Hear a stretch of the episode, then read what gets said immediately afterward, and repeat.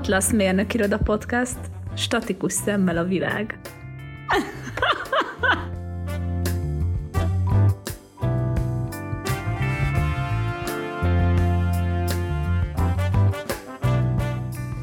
Sziasztok! Én Csáki Tibor vagyok, a mai beszélgető partnereim Bak Péter és Halmai Dénes.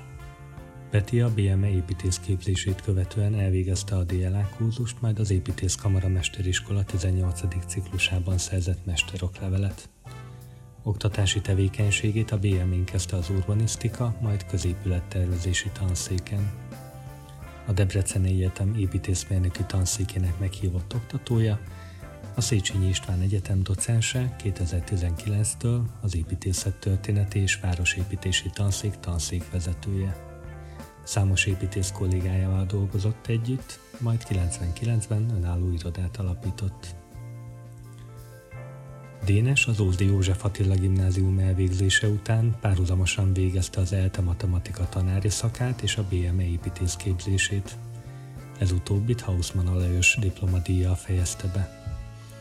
Az egyetem után a Firka építés stúdióban dolgozott, majd az M építész iroda alapító tagja volt, ahol számos tervezési munkában és pályázatban vett részt, amit a szakma médiaépítészeti díjjal és ikomoz díjjal értékelt.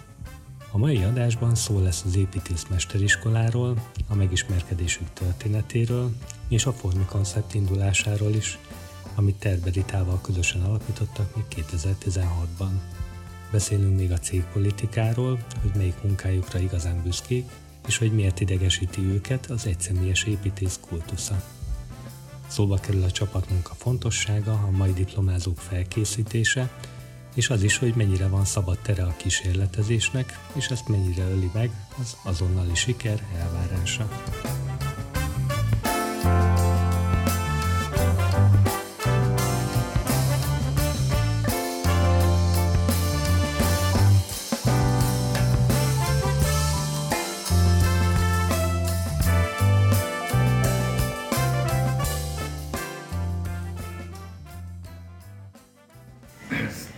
Meséltem róla?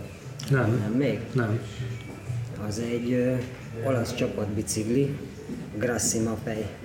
Mapei szponzorálja őket, ez egy dél-olasz csapat. Grassinak hívják őket, és ö, Tomassinivel gyártatnak. Ez egy nagyon-nagyon régi ilyen tradi márka. Ez egy egyedi méretre készült, kézzel készült váz, acélváz egyébként Kolumbusz csövekből, és hát nyilván nem a mi számunkra készült, még vannak rajta olyan egyedi elemek, ilyen rajtszámrögzítő pici uh-huh, fülecske, ami uh-huh. széria bicikliken nincsen. És hát ez ilyen csapatbringa volt. A váza, azt hiszem majdnem teljesen készen kaptuk egyébként, és akkor csak én fejeztem be, de hát durva. Ez milyen évjárat? Ez egy ilyen 90-es évek vége uh-huh. körülbelül. Tehát gyönyörű. Full kampanyoló szett, minden olasz rajta. Ezt nagyon, nagyon, nagyon nagy élvezett tekerni. Neked egy kicsit kicsi lenne? Hány centi vagy? 181. Ah, igen, kicsi lenne. Én 173 vagyok, és ez az én méretem, ez egy 54-es váz. Uh-huh neked inkább ilyen 56-58 56-58 között attól függ mire. Levegyem? Érdekel? Aha.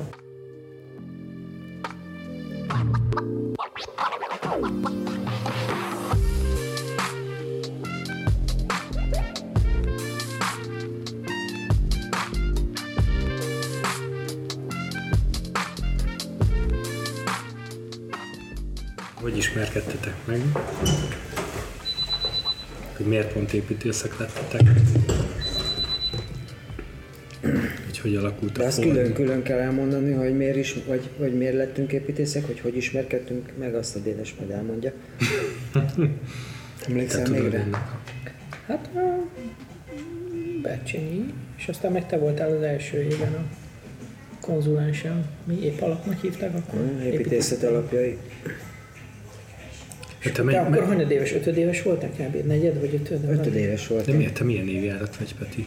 Én 73-as születésű vagyok. És a Dénes az első tanítványaim közé tartozott, az a műegyetemen, a BM-én. Tényleg ezt nem is tudtam. Hát én akkor kezdtem tanítani, Ja. amikor te voltál első éves.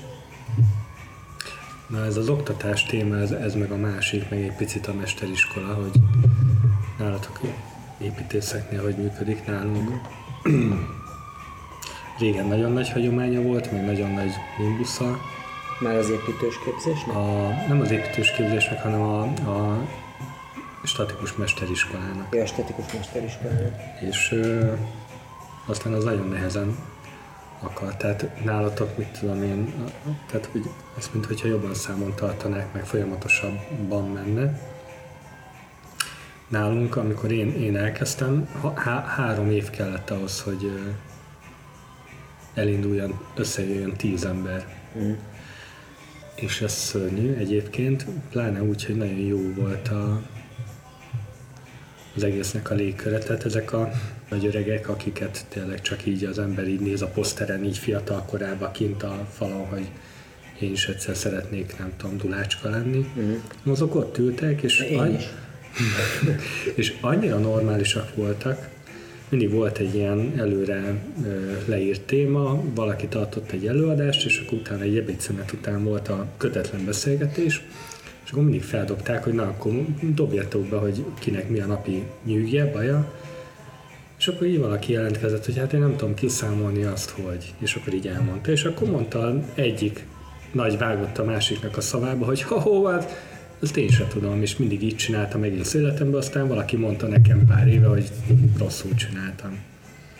És akkor az ember picit megnyugszik, hogy tök jó, hogy ezek a nagyon nagy nevek is így, így, így csinálják, és, és ö, mindig segítettek, meg mindig el, elkezdődött az ötletelés, és sosem volt az, hogy, hogy, hogy így megpróbáljanak lenyomni, hogy ti vagytok a fiatalok, és akkor mi majd megmondjuk, hanem ezek ilyen nagyon, nagyon jó kötetlen és ilyen építő jellegű beszélgetések voltak. És tök furcsa, hogy erre abszolút nincsen igény, vagy De nem is volt. És ezt, régen, régen e- ez nagyon ment, a hogy, és hogy ezt tudjátok egyébként, hogy mi ennek az oka kb. Vagy így? Nem. Nem. Csak hogy, hogy én harmadjára kezdtem el, tehát három egymást követő év kellett ahhoz, hogy összejön az a minimális tíz fő, amikor elindítják ezt a mesteriskolát. Mm. Tök furcsa, mert hogy nálatok szerintem ez így, amit Hát, kívülről Hát látunk. általában túljelentkezés van, de volt egy pár év, amikor Igen, igen, azért ez nem olyan nagyon egyértelmű. Tehát ö, ugye a Szendrői Jenő bácsi, aki körülbelül ennek a, mes- a jelenlegi mesteriskolának, építészmesteriskolának az atya volt, ő a halálos ágyán kb. meghagyta, hogy ezt addig lehet csinálni, amíg minimum annyi jelentkező van, mint a hány hely, és ez majdnem elfogyott néhány évvel ezelőtt, tehát hogy ez egy ilyen nagyon-nagyon határeset volt. Egyetlen éppen, hogy annyian jelentkeztek, és akkor nagyon rezgett a léc, hogy ezt bezárják, vagy ezt így megszüntetik, ezt a dolgot.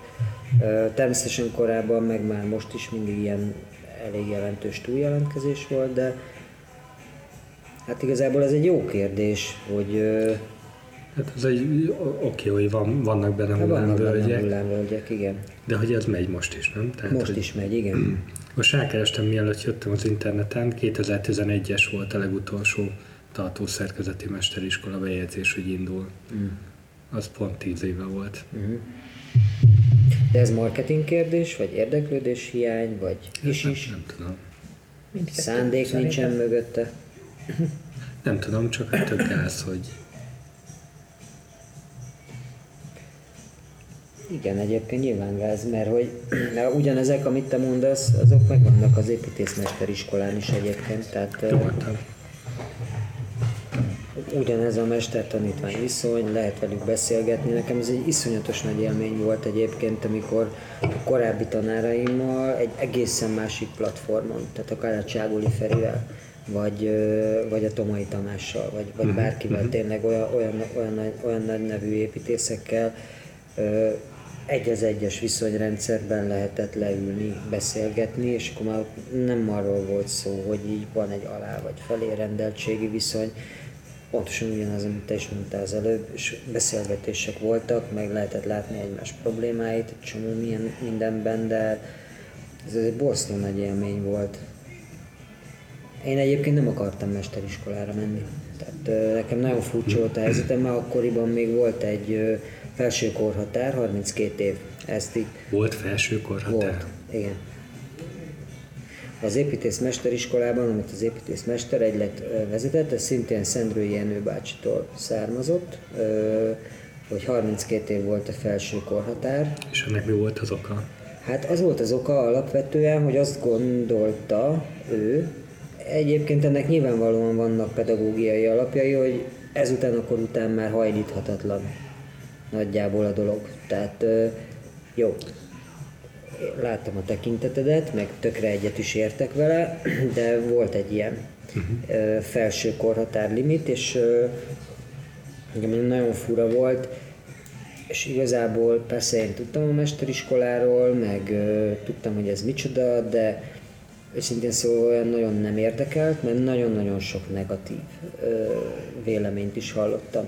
Mi, előtte. milyen, milyen véleményeket? Vagy Hát, milyen hogy ez az egész úgy, ahogy van szar. Tehát, hogy így meg nem annyira jó, meg nem váltja be a hozzáfűzött reményeket, meg nagyon sok elkeseredett, vagy ilyen megkeseredett hangot lehetett hallani a korábbi mesteriskolások közül, persze jókat is.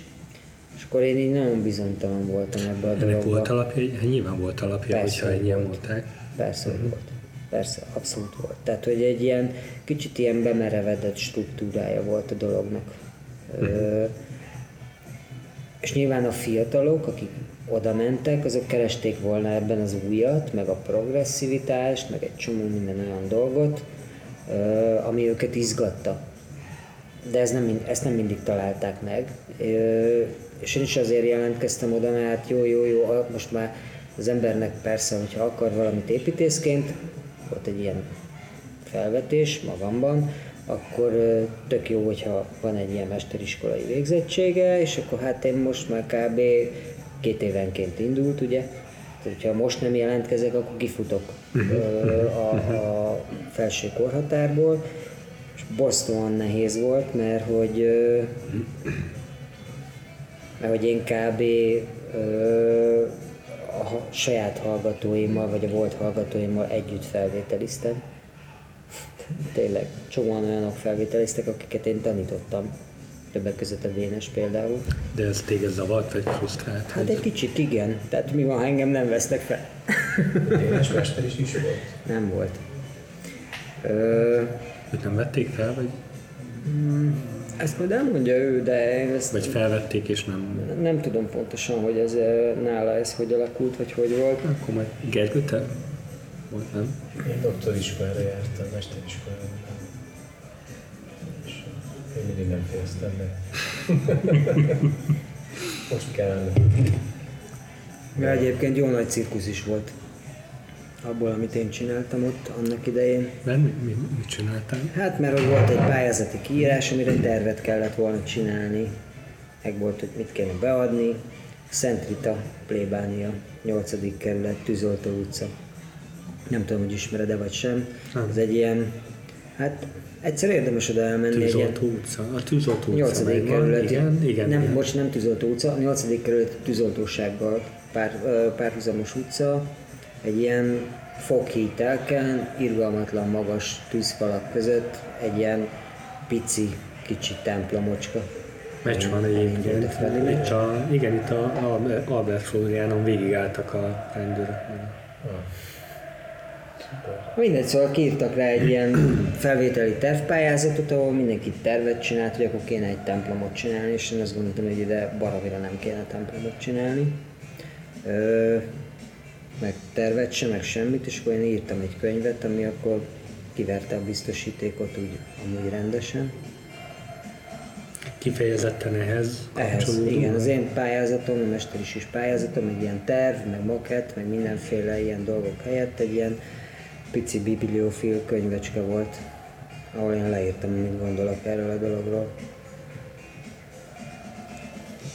És mit gondoltál? Nem olvastam ezt a...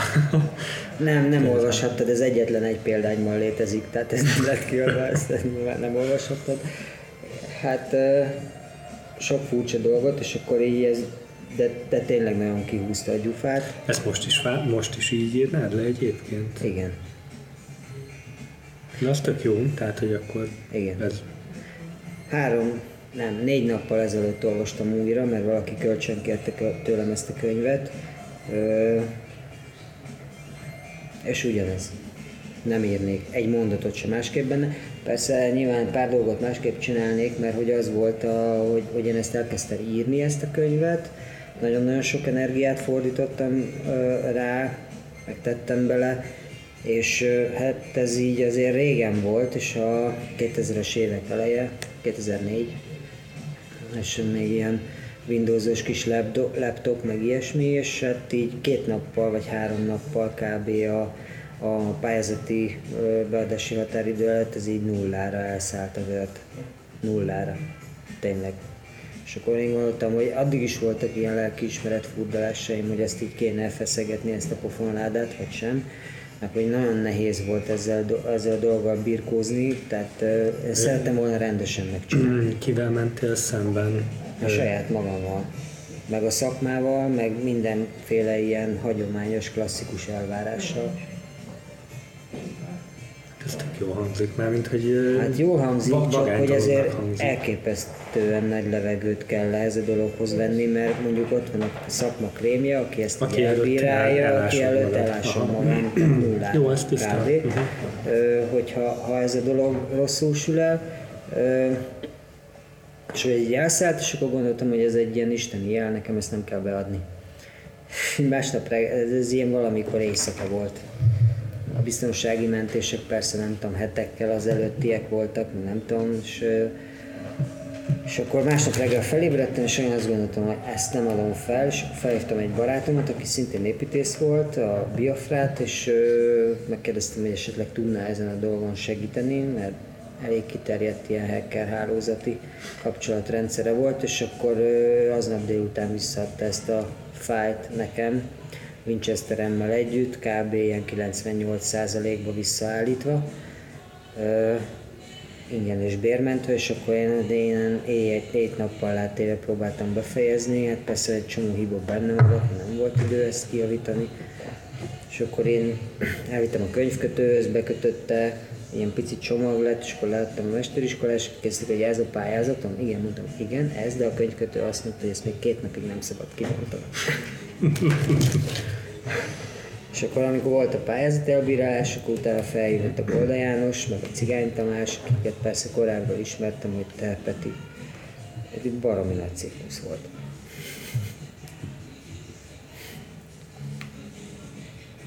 Szóval az sem teljesen A Cigány. Tamással meg a Goldajan, a Goldajanival tudom, mert múltkor mesélted, hogy jó kapcsolatban vagy a Cigány Tamással is. Hát a, az egyik legjobb barátomnak mondanám a Tamást. Azt hiszem talán ezt lehet, hogy ő is így mondaná, de hát igen, ugye én tőle kaptam a botkormányt, ami most a kezemben van ott Győrben, az építészképzésben.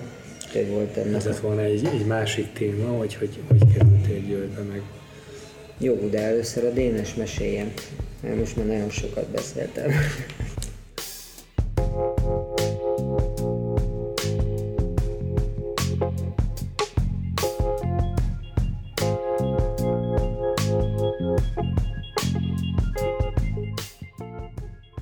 Jó, mondtad, hogy te voltál a... Azt a Peti mondta, én nem tudtam, hogy én az első közt voltam, vagy legalább lehet, hogy akkor tudtam, de aztán azóta elfelejtem. Már nem emlékszel. Ja, én első éves voltam, csak uh, az 96-ban volt. Hm? 96-ban kezdtél? A PM, igen, igen. Mert jártam az eltére is előtte, meg mellette. Hát ez fontos tudni, hogy a Dénes ezt párhuzamosan végezte az építészkart az Eltematek szakkal. Hogy jött az Ez sok mindent eltematekból, megmagyaráz. hogy jött az eltematekból a, az építész? Hát uh, igazából uh, az mehet korábban is, csak valahogy ilyen uh, erős volt a nyomás a gimnáziumban, így a matek, matek tanári oldalról, és akkor elmentem Debrecenbe egy évre matek szakra, aztán onnan átadtam az eltére. És akkor azt átvették azokat a Csak egész konkrétan emlékszem, hogy az történt, hogy a, a kacsa barátunkkal utaztunk a 4-es 6-os villamoson télen, valamilyen december vagy január volt már, és ö, mindig mondogatta, ő akkor volt másodéves, Másodéves. a BME-n építészkaron, mert ő egyből oda ment, és mondta, Téles, gyere, tökre izé, fogod szeretni, és mondta, hogy ott van a répa, menjünk oda hozzá, ő tartja a rajzfelvételit. Elő, a rajzfelvételi előkészítőt. És akkor oda mentünk a répához, aki az akkor egy ilyen fiatal rajztanár volt, és így kb. az volt, hogy Répa Dénes, a Dénes szeretné bejárni rajzolni előkészítőre, akkor még együtt volt a matek, fizika, a rajz előkészítő, mondtam, hogy én arra a másik kettőre nem feltétlenül mennék. És akkor mondta Répa, hogy "Á, még van vagy 6-8 alkalom, gyere, menj nyugodtan. És akkor a Répának én azóta is hálás vagyok. Ez mindig eszembe jut, hogy ingyen és bérmentve beengedett az előkészítőre, és ha oda nem megyek el, akkor nem is vettek volna fel. Én attól ilyen nagyon gyorsan, nagyon jókat rajzoltam, én gyerekkoromban nagyon sokat rajzoltam, De akkor volt is hozzá érzéket. és uh, igen, és akkor, neki. és akkor egy, egy, egy ponttal túl is teljesítettem, de akkor én matekból, fizikából és matekból, fizikából és rajzból is felvételiztem, a, mert akkor még úgy volt. és szóval ez nekem ilyen, ilyen nagyon hirtelen döntés volt, és akkor két évig csináltam együtt a, BM, a, a BM-ét meg az LT-t. Ö, De Akkor az LT mind- már mind a kettőt nappal így, Uh-huh, így igen, igen, igen. Annak még perspektívák. És, és aztán amikor ott a nyolcadik fél évet megcsináltam, akkor az kicsit nem sikerült túl jól. Az eltén, a BME meg a negyedik fél év, az, az ők együtt jártak, és egyik se sikerült jól, aztán gondoltam, hogy kicsit félreteszem az eltét, és aztán soha nem fejeztem be a, is a, hiányzik, az hogy, ötödik évet. hogy most már mondom nem, de hogy nem volt benned ilyen hiányérzet, hogy akkor nyolc videót megcsináltál, és Nem volt. Nem, nagyon gyorsan ilyen, nagyon távol kerültem tőle. Meg a matek szerintem az olyan, hogy én nagyon gyorsan rájöttem, hogy nem voltam hülye gyerek, de hogyha nem vagy elég okos, akkor, akkor csak így karcolod így a dolgokat, meg így a felszínét. Szóval így, ha látsz magad mellett nagyon-nagyon okos embereket, és tudod, hogy náluk még vannak százszor okosabbak, akik ezzel foglalkoznak, akkor az ilyen, elmegy a kedved. Hát igen, nekem elment hamar. Egy ideig azért csináltam, mert így nem volt jobb ötletem. Utána meg azért csináltam, mert így még nem akartam ezt az egészet kidobni.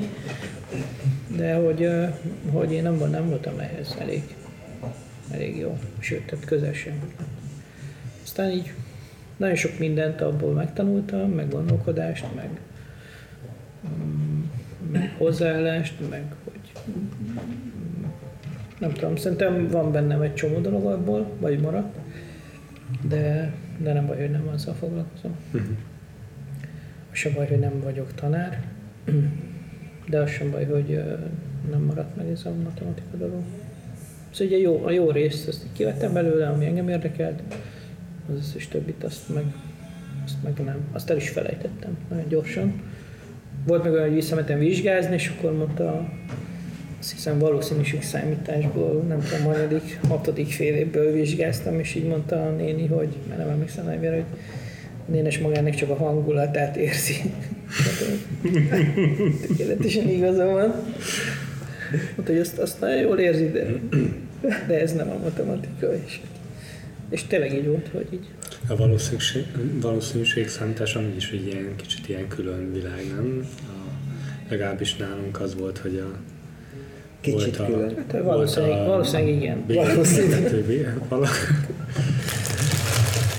De hát ennek is 50% végtelen, eséllyel. végtelen sok ága van, meg, meg része, meg tehát, hogy szerintem, és olyan nagyon fura, hogy tanultam, mondhatni felső matematikát sokat, de amit mondjuk a BM-én ebből az egészből használtunk, az ennek is így az így a Hát ez a töredéke. töredéke, meg az is csak így a felszínt karcolgattuk, és aztán amit meg utána végzett építészként használ az ember, az, Még az nulla. meg elég szerintem a, a gimnázium második osztály, vagy harmadik osztály, szóval így a kic- kicsit az egész ilyen, utána így nagyon háttérbe szorul. Nyilván az jó, hogy, hogy van szemlélete az embernek, mert hogy uh, itt nem nagyon vitatkozunk számokról, vagy ilyen dolgokról. Mm. Na mindegy, szóval volt egy ilyen eltem, meg igazából az volt, hogy nem 5 év alatt lett diplomám, hanem 10 év alatt, szóval nekem volt egy, ilyen, vagy 9 év alatt, szóval volt ebben egy ilyen kanyar. De addigra, mire lediplomáztam, addigra pontosan tudtam, hogy én ezt, Számít ez egyébként? én ezt akarom csinálni. Ez a kanyar, vagy... Hát ilyen szempontból számít, hogy jó, hogy volt. Ja, úgy értem. Most igen, már tehát, hogy ugye a mostani egyetemisták azok nagyon nem végeznek 5 év alatt, vagy akinek Igen. van esze, az nem végzi 5 év alatt az egyetemet. Mert hogy csinál mellette minden mást, meg tolja, meg halasztja, meg jó egyetemistának lenni, meg elmegy külföldre, akkor ugye kevésbé volt ez. Hát nem nagyon volt De ez egy De- jó dolog De most máshogy is, hogy máshogy is érnek szerintem a mai fiatalok. Később? Sokkal lassabb. Lassabban? Igen. Legalább egy négy-öt év siszt van a mi generációnkhoz. Azt szoktuk mondani, hogy a régi érettség az a mostani BSC. Kb. Kiegészítve valami szakmai dologgal, nem? De hogy Nagyjából. igen. De hát ezt az angol száz oktatási rendszer már, már jó néhány évvel ezelőtt beismerte és abszolválta. Te milyen évjárat vagy? 79-es. És engem is tanítottam Peti. Tényleg? Ez ilyen, ez ilyen handicapes iroda. Szóval igen, visszatérve oda, hogy engem a Peti elsőben tanított, aztán azt szerintem ilyen, meg egy kollégiumban laktunk, meg egy, kb. egy társaságén, ugye kicsit belefértem ebbe a társaságba, együtt, együtt is dolgoztam, már másodéven a Petinek a barátaival. És aztán szerintem utána, amikor már egyetem után dolgoztunk megint együtt, de így mindig ismertük egymást, meg néha így Igen, ez sose szűnt meg. Hát ez egy ilyen nagyon volt, mert Van volt osztálytársammal, volt neki közös cége sokáig. Szóval igen, ez maradt is akkor kb. mondjuk 96-hoz képest 2016-ban, tehát 20 évvel később álltunk össze. így igen, de azért elég sok ö, közös dolgunk volt előtte is. Egy-egy projekt, vagy egy csomó minden. És hogy jött ez az összeállásnak a gondolata? Tehát, hogy mi volt az a pont, amikor azt mondtátok, hogy na, Hát ez a, beszéljünk hm, össze. csináltuk a Csakonics palotát a Műszaki Egyetemmel, és akkor a Molnár Csaba, aki vezette ezt a projektet, ő felkérte külön a Petit, meg engem, hogy akkor koordináljuk ezt az egészet, és akkor mind a kettőnek volt külön irodája, de akkor azt mondtuk, hogy akkor egy évre onnan eljövünk, hogy kiszállunk, és akkor azt megpróbáljuk ezt az egészet így végigvinni a, az egyetem hátán, vagy nem tudom, farvizén. Jó, de hát egymás irányában meg szerintem volt egy ilyen korábbról már ilyen teljesen megalapozott bizalom, ismerettség, uh-huh. csomó minden, tehát hogy így nem ismeretlenül álltunk össze, egyáltalán nem. És amikor annak vége lett, egy évvel később, és ami arra összeállt egy ilyen nagy csapat, egész fiatalok, meg, meg a végén már viszonylag sok, sok ember dolgozott ezen, akkor azt mondtuk, hogy nem, hogy így maradjunk, vagy menjünk vissza mindenki a régi helyére, és akkor mindenki Mindenki azt, se mondta, akart, így maradtunk. mindenki azt mondta, hogy inkább maradjunk, csináljuk ezt tovább, és akkor így keresünk irodát, rakjuk össze így, amink van, amikor a BM-én voltatok, akkor még Ez az, volt. a, az volt az a összeállás, és akkor onnan jöttetek ide. Igen, ott volt, kaptunk még egy évet AI-ba, hogy ott maradhattunk, de akkor már, akkor már nem a, a részben csináltuk a BMI dolgokat. is csináltunk. Azon kívül, hogy kicsi volt egyébként, az jó környezet volt így dolgozni? Mármint a BME? Aha. Hát ez ilyen is-is. Tehát, hogy egyébként persze jó, nyilván tök jó. Tehát abból a szempontból szerintem nekem... Így jó talán- helyen van, abban a szempontból. Hát nagyon jó, nagyon jó helyen van, nagyon jó helyen van, szerintem jó környezet. Nyilván az infrastruktúra az nem alkalmas egyébként arra, hogy ott professzionális munkát végezzen az ember feltétlenül. Egyébként meg én, én hát nem tudom, tehát hogy én, én amikor en- engem oda felvettek 91-től gyakorlatilag nem tudom 2017-ig, 6-ig én folyamatosan ott jelen voltam, tehát kb. nekem ez az egyik otthonom is, volt, de hát a Dénesnek is. A kollégám a Molnár Csaba volt. Csaba volt, tehát ugye a Dénes a fél életét a rajzi tanszéken töltötte el, én tényleg másik saját féleletemet a, az épületnek másik felébe, tehát az összes szegletét ismertük a körülbelül. urbanisztika a tanszék. Igen, igen, igen. Az urbanisztika tanszéken, tehát hogy nagyon-nagyon-nagyon sok évet töltöttünk el ott szerintem. Tehát ebből a szempontból kb. ilyen otthon voltunk ott. Nem fura is volt utána onnan eljönni, mondjuk Peti, te hamarabb leléptél onnan, ugye a igen, győr egyel. miatt, de, de azért utána volt egy, volt egy ilyen kis ürességérzés, hogy nem tudom, hogy én is ott voltam 20 éven keresztül, és aztán egyszer csak így, utána nagyon keveset mentünk vissza azóta is. De nem baj, szóval ez így. De hogy az nektek jó érzés, nem? Hogy utána az ember így a saját lábára és akkor azt mondja, hogy Hát persze, de hát előtte is álltunk a saját lábunkon, tehát hogy a, a, ezelőtt az akció, ezelőtt az akció előtt mind a kettőnknek teljesen külön önálló lábokon álló irodája volt, saját Ja nem, ez egy év volt a hogy- műegyetemen ott így, amikor közösen dolgoztunk. De hát én közben folyamatosan tanítottam ott, ja, hogy ez éles ennyire rövid volt. visszajárt, Az egy egyéves volt projekt. hosszú. Egy éves projekt volt, amikor így oda mentünk, megcsináltuk, aztán befejeztük és eljöttünk egy kicsivel később. a Csekolicsa így, ahogy a képeket meg a videókat nézem, azért elég szépen, vagy jól, jól sült el, nem? Hát igen, így utólag Mondhatjuk. Az egy nagyon-nagyon nehéz. Nagyon nehéz nagyon nehéz és nagyon hosszú dolog volt. És nincs olyan érzésetek, hogy ö, ezt így más ilyen hosszú lefolyású projekteken látom, hogy a, az építésző nyilván más szeretne látni végeredményben, és hogy mit ilyen, ilyen financiális dolgok miatt nyilván egy csomó mindent lenyesegetnek, és akkor lesz valami végeredmény, de az is marha jól néz ki, de hogy ö, tudom, hogy mégis inkább azt látják bele, hogy Hát milyen ez lehetett volna, egy ilyen vagy s- sok tényező szerint. Hogy, ö, Egyrészt szerintem ennél már lehet, hogy öregebbek vagyunk. hogy el tudjátok engedni, hogy aha. Szerintem ennél már sokkal többet láttunk, hogy ö, ezt feltétlenül ilyen, ilyen borztó, ö, erőszakosan hajszoljuk. Én Szerintem egyébként- köztünk a Rita volt a legérzékenyebb erre a A dologra. Rita A, nagyon terve Rita, volt, ő volt a belső vezető tervezője. Ő, neki nagyon sok, ő sokat is foglalkozott ez az építés alatt is, meg sok, sok minden fájt neki, de szerintem ő is kiegyezett már Igen, ez az egészen. Szóval így a, a végére ez, Szóval jó lett a, a végeredmény. hát igen. Ez igazából szerintem nem is ez a kérdés, hogy ez most így jó vagy úgy jó. Ö, én tök régóta azt gondolom, hogy ezek a, ezek a folyamatok, ezek, ezek, ezek ilyen természetes folyamatok, és igazából marhára izgalmasak. Tehát, hogy, hogy a, azt szerintem egy nagyon egymenetes dolog lenne, hogyha én a saját ideáimhoz ragaszkodnék, és minden áron, mindenkin azt próbálnám meg behajtani. Mert ez ráadásul szerintem kivenné annak a lehetőségét is ebből az ügyből, hogy belerakódjanak más dolgok, amik lehet, hogy jobbá teszik. Hát honnan tudom én, hogy nem.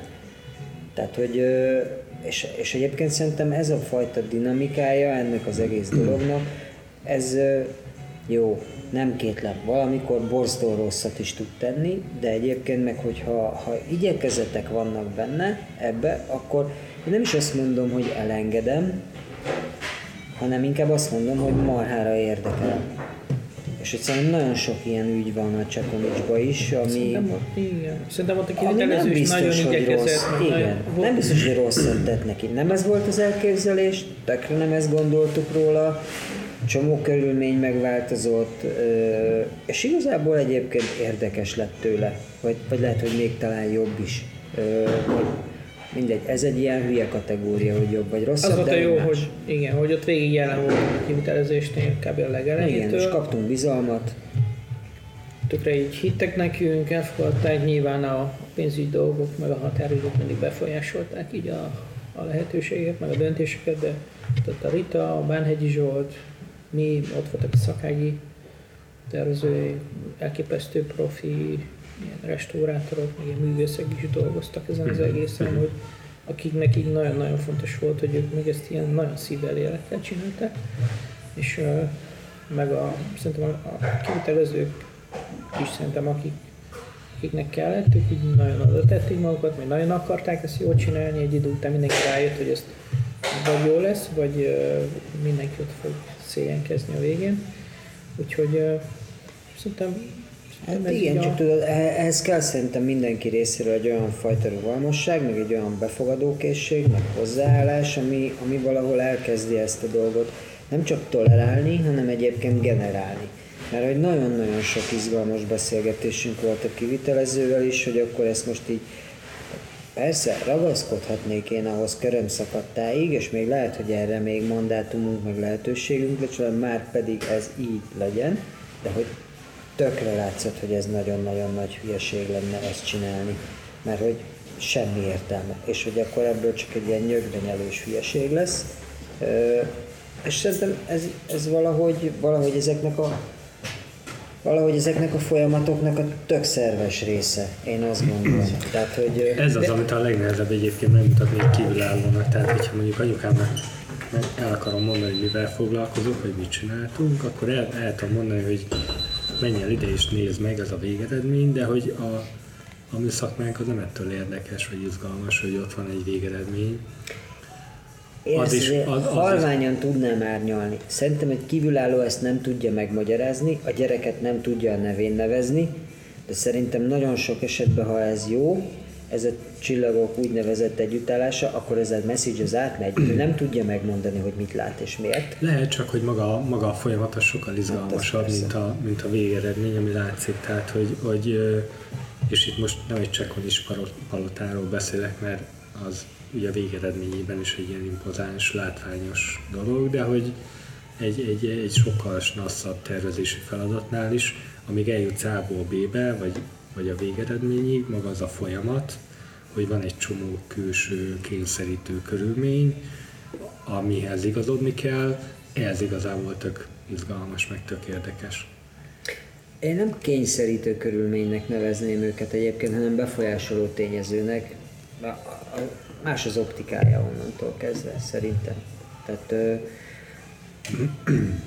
én nagyon sokszor az, az elején én határok, én azt szeretem. Persze. Tehát, hogy így legyenek időben, pénzben, lehetőségekben, statikában, foglalkozunk a gravitációval, az elektromossággal, minden. Tehát szerintem ezek kellenek. Enélkül csak, csak rajzolgatunk magunknak szerintem, ha Igen, ott, ott semmi nem számít.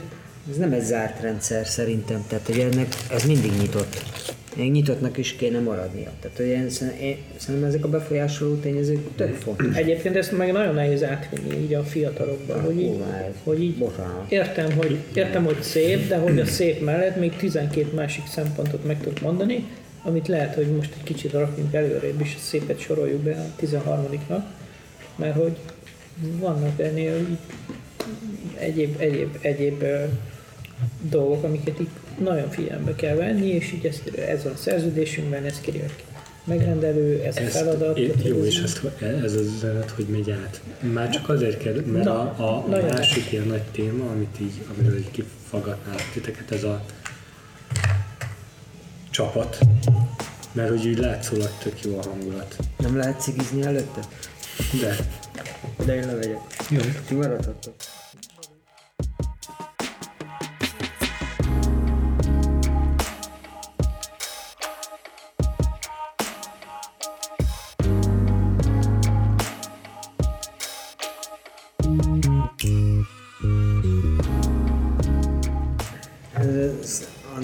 DNS-sel ez egy ilyen tök, tök fontos dolog, hogy igazából mi semmit nem titkolunk el. Tehát, hogyha valaki akar, akkor egy csomó mindenbe beleláthat. Háttér... Akar, akarnak belelátni egyébként? Nem feltétlenül. Tehát, de, de nincs egy ilyen strikt dolog, hogy ügyeket eltitkolni. Nyilvánvalóan vannak dolgok, amit egymás között beszélünk meg, de egyébként ez egy nyitott, nyitott ügy, rájuk van abszolút bízva, és, és nagyon sokszor azért előkerítjük azokat a szempontokat, hogy most éppen miért nem. Mert hogy ennek vannak más vonulatai, vagy rétegei ennek a dolognak, ami, ami hiszen nagyon fontos, és hogyha valaki erre fogékony, vagy akar ezzel foglalkozni, vagy akarja ezt látni, akkor láthatja semmi, tehát hogy tényleg nincsen. És ez, ez ilyen filozófiailag szerintem egy ilyen fontos dolog, de az, hogy mennyi hajlandóság van kiben, hogy milyen messze tartja magától távol ezeket az ügyeket, hogy jó, jó, őt ez nem érdekli, az az ő döntése, de egyébként tény, tényleg ö, szerintem az egy ilyen állati fontos dolog volna, hogy, vagy hát az is, hogy, ö, hogy ők ezt láthatják. Én, én nagyon reméltem ettől a dologtól, meg szerintem a Dénes is, hogy ha valaki ezt így látja, akkor így más vágányra teszi magát egy picit. Tehát, hogy a, az idealista megközelítést párosítja valami másik fajta dologgal, vagy igen, vagy nem. Van olyan munka egyébként, amire azt mondjátok, hogy na, erre igazán büszke vagyok. És csak azért kérdezem, mert így Van. Magamnak feltettem, vagy tehát így beszélgettünk erről, és hogy ez nem is annyira ilyen egyértelmű kérdés. Nem, nem, nem biztos, hogy olyan könnyű ezt megválaszolni. Nekem van. Nem is kevés. Igen? Ne és félre, ez nem önhitség. Nem, hanem hogy te magadban ezt ilyen polcra tudod tenni. Igen, van. És mik? Na, azért van egy jó pár dolog. Úgyhogy én az, nekem sok házam van azért, tehát így, hogy egy végig gondolom a, az egész így életművemet. A saját családi házamtól kezdve vid- vidéki házak, kis családi házak bővítésén ke- keresztül, azok közül is van egy-kettő, amire nagyon büszke vagyok, tényleg. De akár, akár mondjuk szociális lakóépületek, ott az Orci 31, amivel én a doktorimat védtem, félig meddig egyébként az elejét közösen csináltuk, még a Dénes, bocsánat, a végét. Nem, elejét is, meg a végét is közösen csináltuk. Ezt végig közösen csináltam. Igen.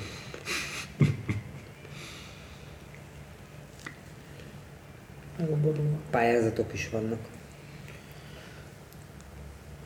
Van, szerintem ez egyébként nagyon, na- tehát hogy egyrészt nagyon nehéz dolog, mert ezt, ezt, ezt az ember folyton kritizálja a saját dolgát, és ez teljesen rendben van, ugyanakkor meg szerintem borzasztóan fontos dolog azt, és ezt én próbálom tanítani a hallgatóimnak, hogyha ha sikerül egy ilyen pici kavicsot letenni az asztalra, ami egy ilyen pici kavics, de és nem hibamentes. Nem, ez baromi fontos jól tudni, hogy igen, az úgy van, mihez tartás véget. És ez nem túl gyakori, de néha azért előfordul, hogy az embernek sikerül egy-egy kavicsot letenni az asztalra. És ez nagyon fontos, mert szerintem egyébként ebben a bizonytalanságban, amiben most ők is élnek, meg mi is élünk, annyira szétkúsznak ezek a dolgok, és annyi, annyi fajta ilyen negatív, meg mindenféle ilyen impact jön ezekre a dolgokra, hogy, hogy az ember hajlamos azt gondolni, hogy hát ez így lószar. És akkor persze nézzük a divizárén, meg az árgyélén megjelenő cuccokat, hogy úristen, és hogy micsoda, és, és közben meg nem látunk mögéjük, és lehet, hogy azok egyáltalán nem olyanok. Aztán borzasztó fontos, hogy így a, a, a helyén kezeljük a saját ügyeinket is. Ez az, amire senki nem tanít meg egyébként. Hát igen, de hogy azt szerintem nem lehet elvárni. Azt szerintem mindenkinek saját magának kell megtanítani a saját magát. Hogy el tudja magát helyezni Igen. a számegyenesen. Igen.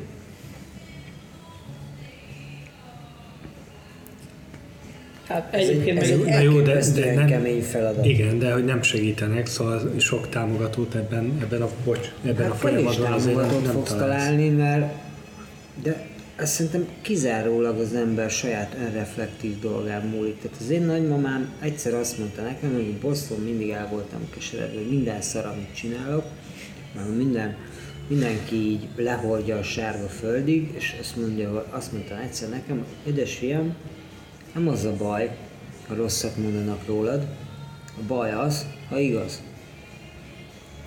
És ez egy nagyon bonyolult összefüggésrendszer, amit az öreg asszony ezzel mondott, mert ez téged feltételez, saját önreflexiódat feltételezi, azt mondja neked, hogy igen, te kapsz kritikát, de neked ezt, tehát, hogy neked ezt át kell gondolni, hogy miért mondták ezt neked. És lehet, hogy igen, el kell ismerned, hogy bizonyos szempontokból igazuk volt, de egyébként meg egy csomó mindent nem tudnak, amit te tudsz. És neked kell ezt az igazságot megtenni, tehát hogy a baj csak az, ha igaz. Na jó, csak azért ez az nem könnyű, szóval ezt így kimondani könnyű, vagy, vagy Egyszerűen is egyszerű. könnyű szerintem egyébként, tehát ez kell 80 év, hogy ezt valaki kimondja, de Amúgy visszatérve erre, hogy ki mire büszke, szerintem az meg tökre ilyen. Tehát szerintem ahhoz tényleg kell tudni minden körülményt, hogy az ember így valóban büszke rá vagy sem. Másrészt meg, meg ez ilyen csapatmunkának az eredménye mindig. Szóval így a, az azért Igen. hozzatartozik, Ez hogy melyik, melyik munkádra vagy a legbüszkébb, arra vagyok a legbüszkébb, hogy ezt így közösen összehoztuk. ez nagyon ez fontos. van. Ezt én kihagytam, de ez a Dénes hogy szerintem nincs Nem. ilyen. Tehát ma, ma már egy garázs se tervez meg egy építész egyedül, meg kell hozzá egy elektromos, meg egy statikus legalább, aki így megmondja, hogy ez így kell bele villanyt rakni, meg, meg ilyen alapozás kell hozzá. Szóval szerintem ez mindig egy csapatmunka. Szerintem ez, ennek a lejárt már az ideje, hogy ezt a házat én terveztem, bár én még szoktam mindig hallani ezt a mondatot. sajnos. Még nálunk fiatalabb akkor is, amit meg én tökre szeretnék soha nem hallani ebben az irodában. Hogy, hogy, hogy mi azt gondoljuk, hogy ez egy ilyen nagyon nagy csapatmunka, meg tudásmegosztás van, meg, meg nagyon sok embernek van benne a nagyon aprótól a nagyon nagy gondolatig ö, része, meg, meg ö, lehet, hogy egy csomó olyan gondolat nincs benne, ami kellett ahhoz, hogy végül benne legyen valami. Aha, aha. De hogy ez soha nem egy emberes. Tehát, hogy ez az ilyen, én terveztem, ezt így én gyűlölöm hallgatni, még akkor is, ha, ha a mi munkáinkról van szó, de vagy főleg akkor, de akkor is, ha ezt valaki más mondja, és nem ismerem a körülményeket, mert lehet, hogy valaki tényleg azt gondolja, hogy ezt megterveztem, vagy ő rajzolta meg a nem tudom, első skicceket. Ez engem kibaszottul idegesíteni szokott, mert valójában nincs ilyen. Nincs ilyen. így- Egyébként én ezt meg a tervezés metodika tárgyból a saját hallgatóimnak én ezt konkrétan tanítom, levetítem, nagyon meredeken. Van egy ilyen blog a neten, hogy The Architect is Dead, az építész halott, and long live the architects, éljenek az építészek. És ez arról szól ez a történet, hogy ez, a, ez az ilyen egyszemélyes hadsereg, meg ez a sztárépítész történet, egyébként ami a 2000-es évek után ugye posztmodern után beúszott, hogy akkor jött ez a sztárépítész korszak, és akkor ilyen egy, ne, egy néven futó sztárépítészek, neve alatt voltak filmjelező dolgok, szerintem ez ilyen régen elment, ez a hajó. És, és inkább építészek vannak, tehát hogy ez minden esetben team munka, és hogy ez egy borzasztó összetett dolog, amiben persze az építészeket most én úgy értem, hogy ebben nyilvánvalóan adott esetben szociológusok is benne vannak, meg statikusok benne vannak, meg, meg, meg, meg egy csomó más disziplína, aki beleteszi ebbe a dologba a saját magáét. És Ja, de már a szoftverfejlesztőt is szoftverarchitektnek hívják. Hát Igen. ez ilyen, System architektnek. Vagy- Tehát, hogy akik egyébként szégyelik magukat ettől a dologtól, mert hogy nem érzik magukat építésznek, csak ez egy ilyen marha érdekes dolog, és hogyha például így leszoktam vetíteni ezt a honlapot a hallgatóimnak, a 3XN-nek van egy, nem tudom ismered, de őket, ez egy ilyen a Bighez hasonló ilyen állati menő, baromi nagy építésziroda, ilyen nemzetközi, nincs hierarchia. Rámész az ilyen staffra a honlapjukon, így görgetheted lefelé. Pontosan ugyanolyan képek. nincs. Egyébként izé. van, de Jó, de ez nekem végtelenül szimpatikus, De és, ők így de, nincs. és ők így definiálják saját magukat egyébként ebben a körben, hogy ez egy ilyen team. Ők ezt így rakják össze. És ez szerintem végtelenül jó dolog. Ez a csapatmunka, ezt egyetemen még úgy is, tehát egy egyetlen egy tantárgy volt, abban sem jött össze, de az, hogy mondjuk különböző szakágok így együtt próbálkozzanak bármiben, ez aztán végképp nincsen, és egyébként meg, hogyha kikerülsz, és van egy valós feladat, akkor meg egyből arról szól, hogy van nyolc szakág, össze kell ezeket fésülni, már csak kommunikáció szintjén is marra nehéz, hogy, hogy, hogy akkor ki kinek a de ez még elméletek profi irodákkal is nehéz. Hogy, hogy lá, látjuk ezt, hogy, hogy nagyon ritkán van az, hogy a, ez a szakák felhívja a másik kettőt magától, és azt mondja, srácok, üljünk le, ezt beszéljük meg, mert ezt el kell döntenünk azért, hogy generál Hogy szinten a kiszolgáljuk projekt, Közös Aha, érdekünk. Aha, aha, az tovább Jól megy. megvalósul. hogy én ezt még most sem látom. És mi, mi kellene ahhoz, hogy, hogy ez működjön, vagy hogy ez tovább? Ilyen szemlélet. Tehát, hogy ne az legyen, hogy itt mondjuk egy nagyon bonyolult házat, szerintem generál szinten nagyon nehéz átlátni. Uh-huh. Ahol az kéne, hogy mindenki belerakja a saját gondolatait, meg a saját uh, koncepcióját, vagy így a, azt, meg a, nyilván a szakmai tudását, hogy és azt mondja, hogy oké, okay, figyeljetek, nekünk most erről kell beszélnünk, veled, veled, meg veled. És egyébként hívjuk Bári generált is ebbe a projektbe, mert lehet, hogy neki nem jutott az eszébe. És akkor, de hogy ilyen, ilyen e-maileket kurva ritkán kapunk.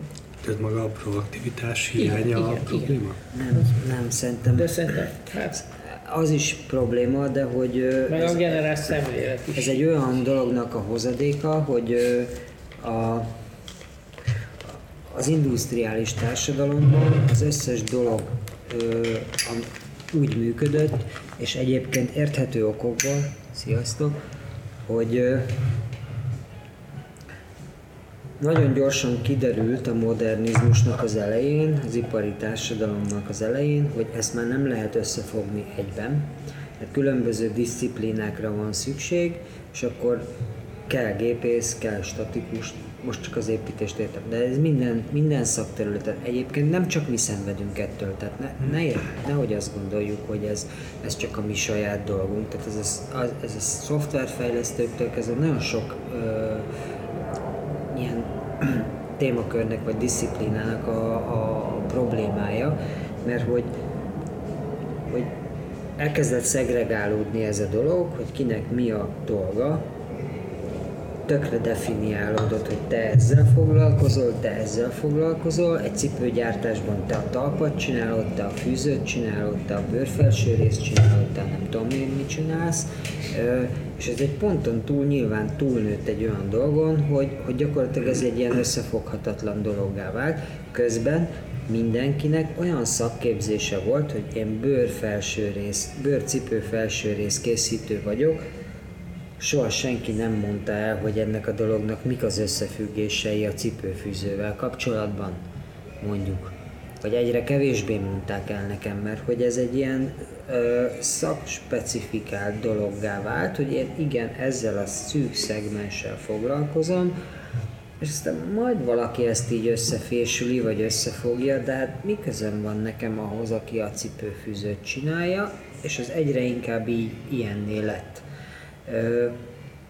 Közben meg szerintem ennek a korszaknak így vége lett, de az oktatási struktúránkban, meg a társadalmi felfogásunkban ez még mindig így marad benne. Borzasztóan így marad benne, hogy engem nem érdekel. Én a festő vagyok, az a dolgom, hogy ezt így lefessem. Semmi mással nem akarok foglalkozni, tehát, hogy nem integráltan, és így nem, nem kezelem úgy ezt a dolgot. De hogyha egyszer valaki kinyitná az én szemléletemet arra, hogy, hogy ez igazándiból egy közös produkció, mert én festhetek akármilyen szépet, vagy jót, hogyha előttem a köműves, nem tudom, elbaszta, meg utána jön a villanyszerelő, aki szétvési. Tehát, hogy, hogy szerintem ez az egész modern társadalomnak, e- ez egy ilyen, ez ilyen bosszú rossz hozadéka, ahol most tartunk, ebben a posztindustriális társadalomban, ez sajnos ilyen. Menj. Ami ebbe be tud vonódni, és közösen csináljuk ezt a dolgot velük végig, mondjuk egy fél év során, két vagy három napba, ahol egyrészt egyébként marhára élvezik a statikusok is, a Szép Jánosék, te ismered a Szép Jánost? De nem. Hogy, hogy akkor ők bevonódnak ebbe az egész légkörbe, és nem az van, hogy egy hallgató egy tervel, ami már így majdnem ki van találva, persze az ő szempontjából tök hülyeség az egész, adott esetben megkeresi őt, és akkor hát kér egy fél óra konzultációs időt, de mit csinálsz vele? Hát most tehát ő, ő is egy ilyen hülye pat helyzetben van, hozva, hogy akkor most mit, mit mondjak. Tehát nem ezt csináljuk, hanem azt csináljuk, hogy akkor egész napos workshopok vannak velük, velünk közösen, és akkor elmondja egy hallgató, hogy hát igen, nekem ilyen szándékaim vannak, nem tudom, ez ne, tök hülyeség, tehát hogy ezt nem fából kéne megcsinálni, hanem acélból, és akkor persze hogy elmondja, hogy jó, jó, de hát én valamilyen oknál fogva mégis fából szeretném, és akkor jó, értem, oké, de akkor ha fából szeretnéd, akkor azt lehet, hogy azért revidálni kéne egy pár dolgot ebben a dologban, mert az mondjuk ilyen megtámasztás, vagy ilyen vízé kitámasztás nélkül 42 méter magasan nem fog megállni, és akkor ebből, ebből van egy ilyen diskurzus, meg egy ilyen összefüggésrendszer, és akkor igazándiból ilyen workshopok vannak szervezve, gépészekkel, statikusokkal, aminek szerintem így van értelme, meg akkor elindul egy közös gondolkodás, meg emberek elkezdik megérteni egymást, vagy legalábbis egymás szándékait, de hát ez nem tudom, nehéz egyébként, de, de egészen jó.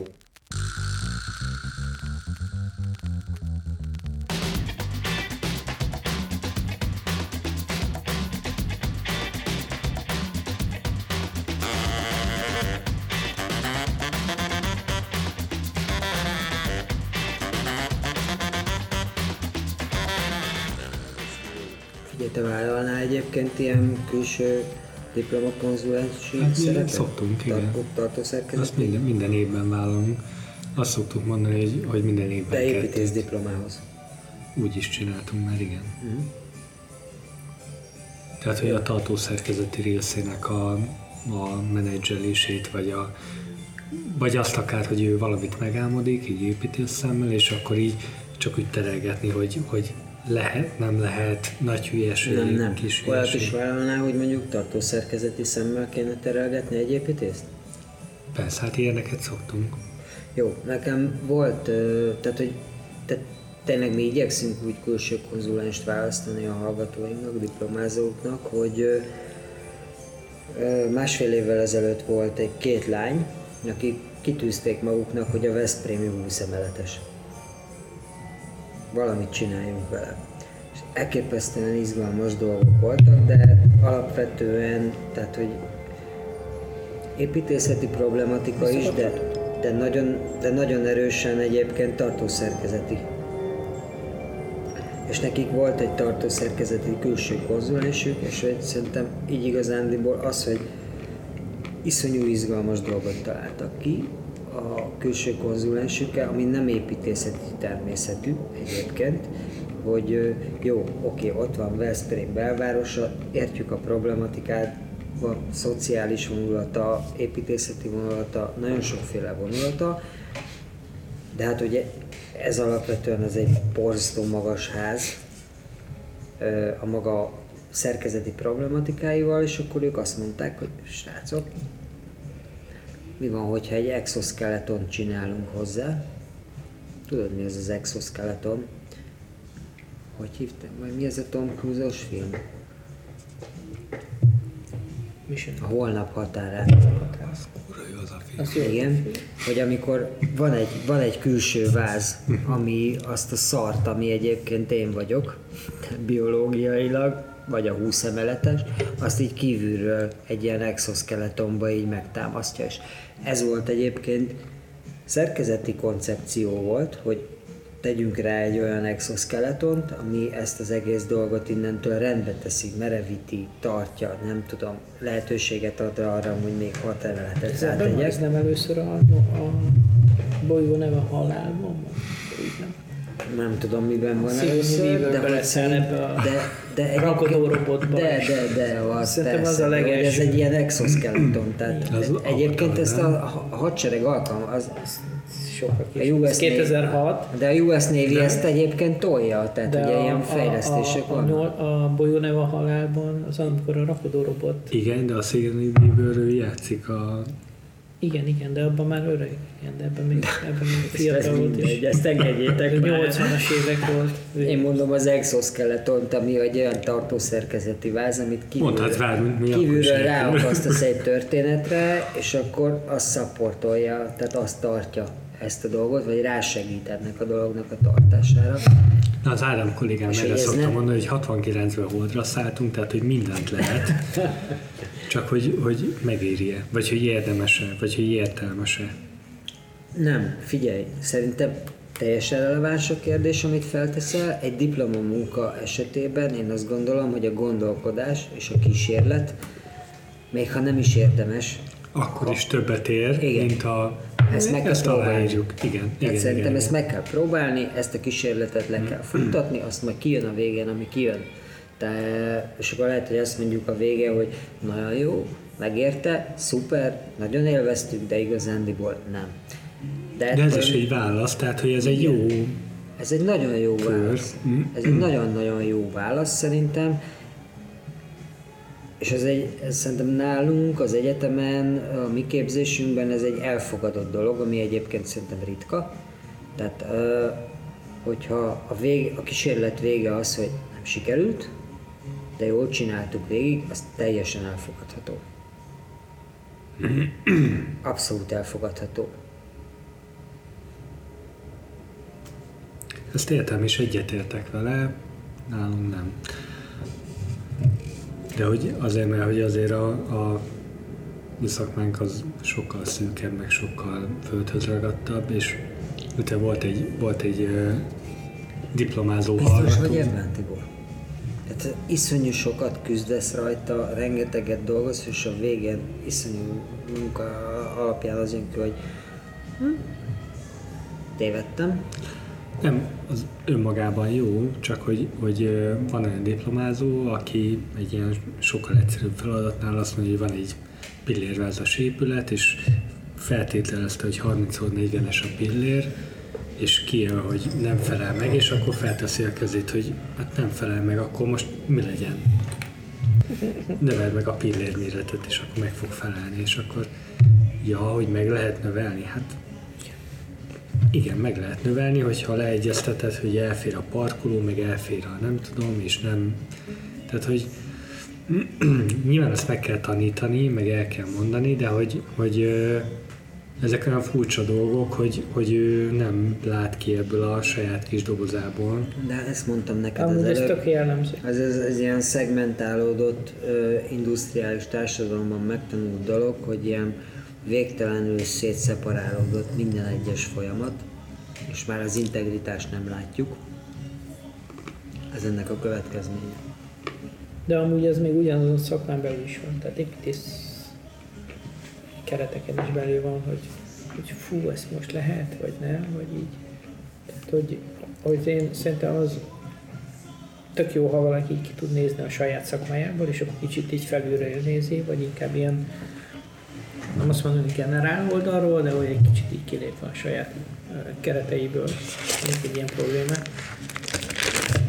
De úgy simán előfordul még a egy-egy valtalpában, mondjuk, nyilván úgy szokta látni, hogy fú, hogy ezt így izé megtehetjük.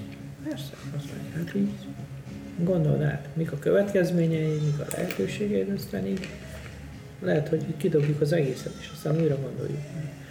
Csak ez ilyen nagyon nehéz. Tehát, hogy ehhez szerintem kell bátorság, nyilván kell hozzá kreativitás, meg gondolkodás. Jó, de- meg kell egy ilyen elfogadó közeg, ahol elfogadják azt a választ, hogy azt mondod, hogy Ja, ez hülyeség. addig gondolkoztam, hogy kijött, hogy nem.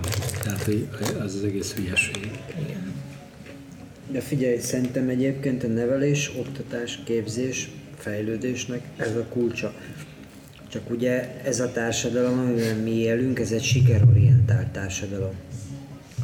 A kudarc az nem elfogadható tényező. Úgy sikerorientált, hogy nincsen lehetőség semmifajta tévedésre, tehát hogy Nincs. annyira szűkre szabott a... Nincs, nincs tévedési lehetőséged. Tehát, hogy de az én fiaimon meg minden, tehát én, én látom ezt a dolgot, hogy ők, ők nem mernek kísérletezni igazándiból, tehát hogy kb. biztos patterneket alkalmazni próbálnak, mert tudják, hogy a, azzal nem lehet tévedni.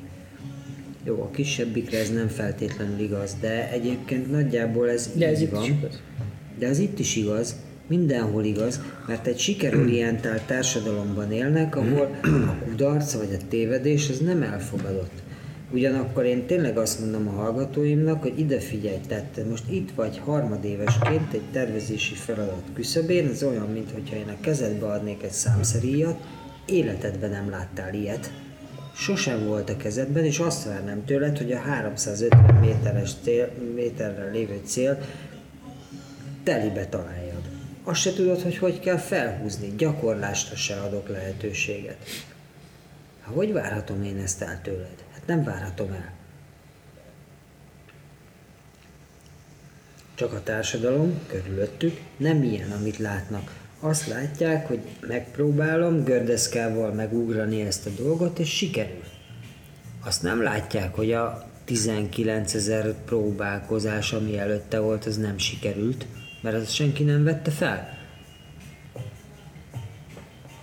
Ez szerintem nagyon-nagyon durva, és ők ez alatt a teher alatt élnek, praktikusan, hogy, hogy le akarok rajzolni valamit, és nem sikerül.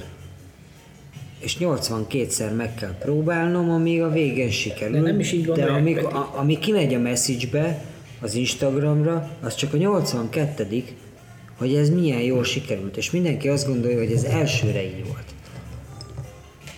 Ezzel inkább az a baj, hogy azt gondolja, hogy első lerajzol is, tehát ez jó, nem? Hát most rajzoltam. Tehát hogy szerintem ebben van egy ilyen is, hogy, Ilyen is van benne. hogy nem az van, hogy értem, hogy le kell rajzolni 80-szor, és akkor még csak a 30-nál tartok, nem még egy kicsit rajzolgatom. Nem ez van, hanem az, hogy első lerajzoltam, és szerintem, szerintem ez jó. Mi ezzel a baj? Igen, és az van, Nagyon hogy, jó. és ha azt mondanak, hogy figyelj, akkor kezd újra, akkor az, hogy van egy sértődés van belőle. Mert hogy De miért? ez is annak a következménye, hogy ő azt látja, hogy valaki nekiáll valaminek, és az elsőre sikerül. Igen. Hogy semmi tipródás, semmi álmatlan éjszaka. Itt nekünk nagyon sok vitánk volt ilyenből, hogy tök jó, kezdjük újra. De miért? És akkor ebből voltak hiszti, volt sírás, volt, volt vita, és amikor három nap múlva, oké, akkor megint. És ezt mondjuk mi a Csaba mellett megtanultunk, mert volt egy pályázatladásunk volt, azt előző nap az egész házat, akkor újra kezdtük rajzolni. Ezt adjuk ki a picsába, és kezdjük újból. Volt ilyen. Volt sok. Csak ez szerintem a mostani fiataloknál, akik így látnak mindent, mindent, ami szép, jó, De mindent első olvasatban látnak. igen. Tehát nem látják mögötte, mert nincs dokumentálva az a De hogy, de hogy pont erre nem lehet őket egyébként rávezetni, nem? Hogy azt Hát gondolnám, hogy, hogy így Sok. rá lehet, hogy egy ilyen kollektív közösségben vagytok, Igen, ebben igazad van.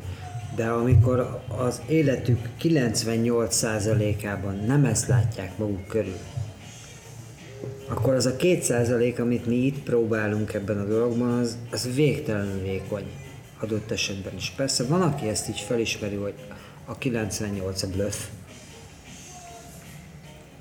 de ez nagyon kevés. És ezt nagyon nehéz elmagyarázni egy 22 éves embernek például. Téged átbasznak. és ez egyre nehezebb lesz, ahogy telik az idő, és egyre újabb és újabb generációk jönnek ki, vagy Más a környezet, más a közeg, amiben szóval, tehát tényleg ez egy sikerorientált társadalom, és ezt látod magad körül, hogy nekem minden sikerül, felkötök a lábamra négy darab coca palackot, meghúzom a zsinort és felszállok. Ebben egy ilyen momentum van. 120 darab előtte való próbálkozás, az nincs ledoku- ledokumentálva. és ebben egyébként ugyanúgy gondolkoztok? Hogy, hogy ez így van. Szerintem mi ezt az utat ismerjük. Ezt ismerjük, ezt egy És, és, ö, tudjuk. Tehát Csak lehet, hogy máshogy kommunikáljuk. A Peti finomabban, én meg kevésbé. De hogy erre gondolok, hogy, de hogy alapvetően mind a ketten ugyanígy látjátok ezt a szerintem igen. dolgot.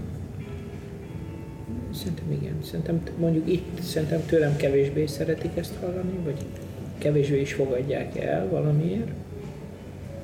Aztán a végén mindig, szerintem. Ja, meg, ezt- megvannak ezek a szerepleosztások egyébként. Hát pedig biztos igen, igen. Vagy. Nem szerintem, a, a, a DNS sokkal élesebb, és szerintem ez nagyon-nagyon-nagyon-nagyon jó dolog. Ez mi, mi, mit jelent, hogy, hogy mire gondolsz, amikor azt mondod, hogy élesebb? Hát a Peti közben simogatja is a lelkét az embereknek, én nem mindig. Jaj. Ö, én nem így hívnám, csak nekem nyilván a hosszú évek során ez pedagógiailag máshova tevődött. Hát én más eszközökkel próbálom ezt a dolgot elmondani, vagy elérni. Nem, Nem? Szerintem nem, nem tudom igazából, és azt is, azt is gondolom, hogy ez lehet, hogy egyébként baj. Már magam szempontjából. Sokszor hogyha hát, most- én ez sokkal hatékonyabb ebben a Ha dologban. napközben lenni és körbenéznék, akkor nem, nem, nem az jutna eszembe elsőre, hogy rosszul csináljátok. Tehát, hogy nyilván van egy ilyen olvasata, hogy mondjuk ketten kétfélék vagytok, tök jó kiegészítitek egymást, kétfajta pólust képeztek, és hogy valakinek ez jön be inkább, valakinek az, és hogy ez valahogy kiegyenlíti egymást, nem? Így külső Hát nem kiegyenlít, le- inkább kiegészít. Kiegészíti. kiegészítitek. Igen. Jó, de ez nem baj, hogy így van. Tehát, hogy szerintem ezt mind ketten megszoktuk, meg szerintem így nagyjából mindenkit meg is szokta ezt. Én, én, én nem szoktam egyébként meg, tehát hogy ö, a, nekem nagyon sok lelkismeret furdalásom van minden 10 percről 10 percre ebben a dologban. Én azt szoktam inkább meg, hogy valahogy próbálom ezt csinálni, ilyen kb. hitem szerint, és én nagyon sokszor nem csinálom ezt jól. Tehát így nagyon sokszor felismerem, hogy így kurvára nem feltétlenül jól csináltam ezt a dolgot, és, sokkal inkább a Dénesnek van ebben igaza, hogy mondjuk élesebb vagy határozottabb volt. És ez nem csak ez nem csak utólag ö, magadnak egyfajta ilyen... nem. De hogy ott akkor menet közben Igen. úgy érzed, hogy uh-huh. ebben most gyenge voltál, vagy kevés voltál. Nincs más lehetőség. Ezt azért mondhatnád gyakrabban is, Peti. Ezt ma mondtam neked, csak nem vagy hajlandó meghallani. Van, amikor fordítva érzem, nyilvánvalóan, amikor úgy gondolom, hogy ő tenyerelt bele sokkal jobban egyet-öt helyzetben, mint amennyire kellett volna. De szerintem ebben én nagyon, nagyon bízom ebben, meg szerintem De amúgy meg ebben mások a preferenciáink. mások a preferenciáink. Meg így a más, más perspektívából. Néha ez a jobb, néha ez a jobb. Tehát folyamatosan tévedünk. Tehát, hogy szerintem ez nekem ezzel, hogy mondjam, tehát Aztán ha este, hogyha össze valamit kicsit, akkor este felhívjuk egymást. Figyelj, ezt nem úgy akartam. Jó, én se úgy akartam. De hogy szerintem ebben nincsenek megoldások, meg nincsenek királyi utak, hogy ebben egy ilyen folyam, folyamatos menedzsment van, vagy egy ilyen folyamatos iteráció, és ezt így vagy valaki hajlandó felvállalni, hogy minden egyes, minden egyes pillanatban képes arra, hogy revidálja saját magát, és, ilyet, és persze vitatkozunk mi sokat egymással, és akkor Dénes is felhív, meg én is felhívom, hogy bocs, ne arra, hogy nem úgy gondoltam, de hogy ez szerintem ez mindig ilyen dinamikusan változó dolog. Tehát, hogy az, hogy belemerevedik valamibe, akkor szerintem megette a penész.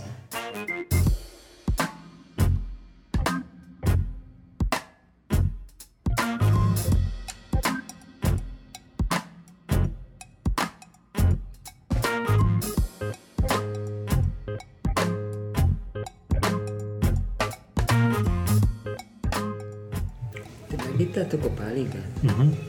Azt a. Kávé vagy tea? Kávé. Sör vagy bor? Bor. Bagoly vagy pacsirta? Pacsírta. Fekete-fehér vagy színes? Fekete-fehér. Bicaj vagy autó? Viccelj. Viccelj. Zöld vagy barna mezős? Zöld. Bár szerintem mindig barna Zöld mezős vagy egy barna mezős? Zöld vagy barna mezős? Barna mezős. Jó. Kéziskic vagy CAD modell? kéziskit. Kéziskic? Kéziskic. Kéziskic? Igen. És az utolsó ing vagy póló? Póló.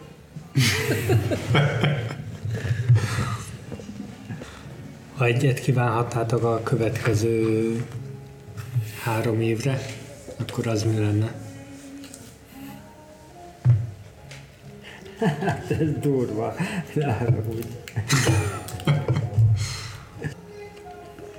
Egyet kívánhatunk a következő három évre, de Hármat, Sok. Egy. kettőt. Hát, hogy egészség legyen, a többit meg megvesz.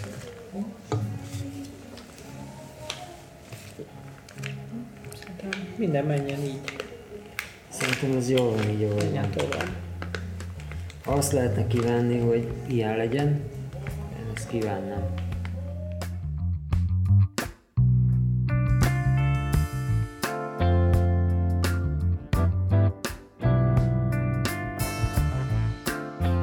Az Atlasz Mérnök Iroda podcastet hallottátok.